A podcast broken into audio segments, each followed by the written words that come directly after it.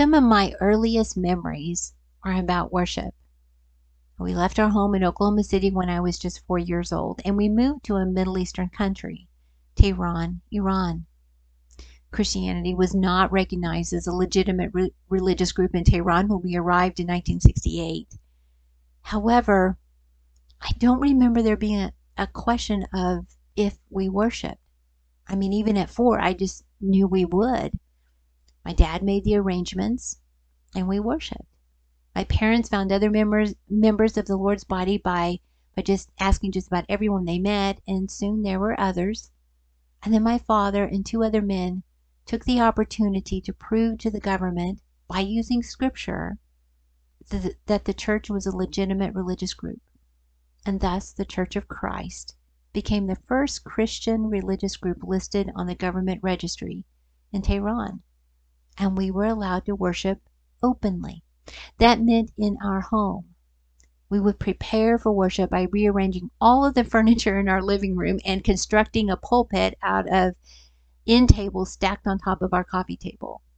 I remember that picture vividly and watching my father, other men, my eldest brother, and J.C. Choate taking their turn preaching behind that makeshift podium.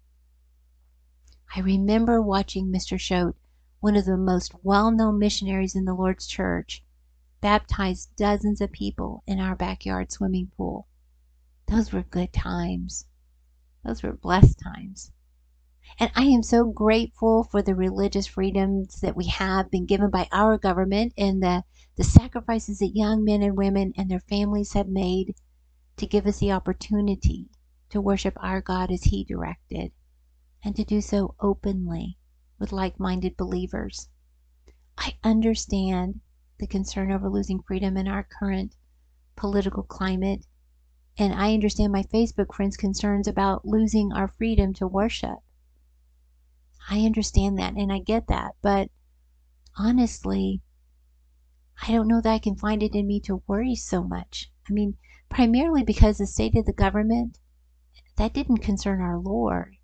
If you look at Mark chapter 12, verse 13 through 17, or Matthew chapter 22, verse 15 through 22, Luke chapter 20, verse 19 through 26, you will read that he rarely discussed the government and the political landscape of the time, which was one of the most hostile to his religious teachings in history.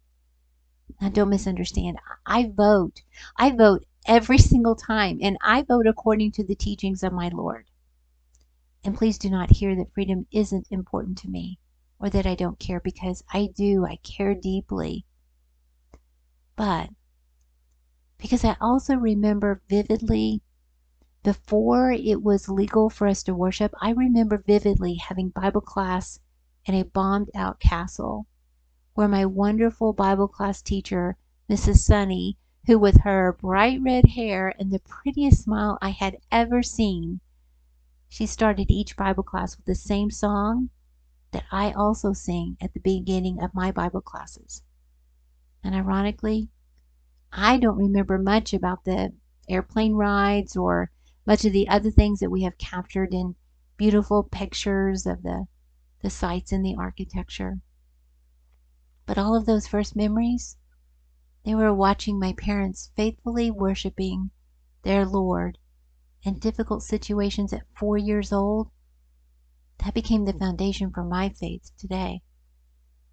Because I had the opportunity to sit in that bombed out castle and and look at the rubble all around me. And as Mrs. Sunny and I sang songs about how much Jesus loved me, I learned the most important lessons of all that I can worship under any government, oppressive or democratic. I can and I must serve the Lord under any circumstances, free or slave. I learned that earthly freedom is not a necessity for worshiping and serving my God. And I am thankful, so thankful for my earthly freedom from my physical pain and persecution, but more thankful for the eternal freedom that I have from eternal punishment that I deserve. Ephesians chapter 2 and Romans chapter 5, verse 8. So many assume that my father was a missionary based upon that story. Some assumed that he was a paid servant of God to go into other countries to help establish the church. But he was not. He was just a Christian. He was just a man who understood Matthew chapter 28, verses 18 through 20. He was a man who understood that no matter where he was, he was still obligated to remain steadfast to the teachings of his Lord and Savior, regardless of the conditions of his life or permission from the governmental authorities. So we eventually returned back to the United States permanently. And when we left Tehran, the church was strong. However, I've been told sadly that the church no longer exists in Iran, at least according to the missionaries I've talked to.